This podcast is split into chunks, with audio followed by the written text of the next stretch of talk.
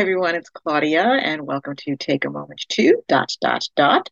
And that does represent the new topic that I bring to you each weekday that I hope will, you know, inspire and encourage you to, you know, take a moment to pause and think about what I'm saying and maybe even tweak perspective on a topic just a little bit. Today is take a moment to eat. Now, when we're hungry, we eat. And in order to be able to put food on the table, we need to work and we need to earn a paycheck and put get money and all that kind of fun stuff.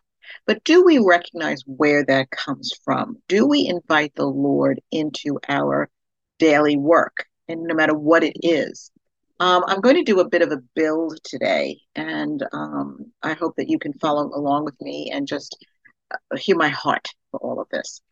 In Ecclesiastes 2 24 through 26, it says, a person can do nothing better than to eat and drink and find satisfaction in their own toil.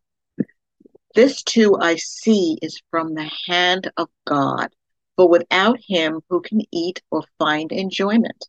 To the person who pleases him, God gives wisdom, knowledge, and happiness.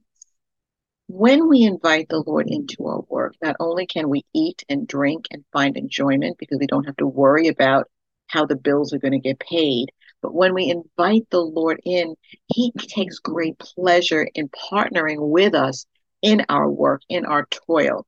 And when we partner with Him, He gives us wisdom and knowledge and happiness. We get joy, especially when we're doing what we love in life. Now, with that said, um, that involves the natural realm every day you know we get up we go to work we do what we need to do to put food on the table so we can eat. But it is more than that.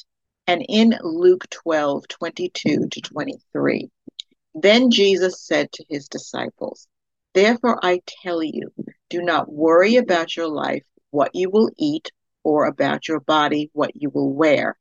The life is more than food and the body more than clothes. Jesus is referring to our supernatural life, our spiritual life, being in Him. We will never hunger or thirst when we know Jesus Christ as our Lord and Savior. And He says that He is the bread of life. He came and died for us so that we can live and eat and have our being. In John 6 35, it says, Then Jesus declared, I am the bread of life. Whoever comes to me will never go hungry, and whoever believes in me will never be thirsty. So I'm giving you an invitation today to know the food of Jesus Christ, to know the bread of life, so that you will never hunger or thirst, because He is the richness, He is the fulfillment of promise, He is the Lord. And so today I encourage you to take a moment to eat. Música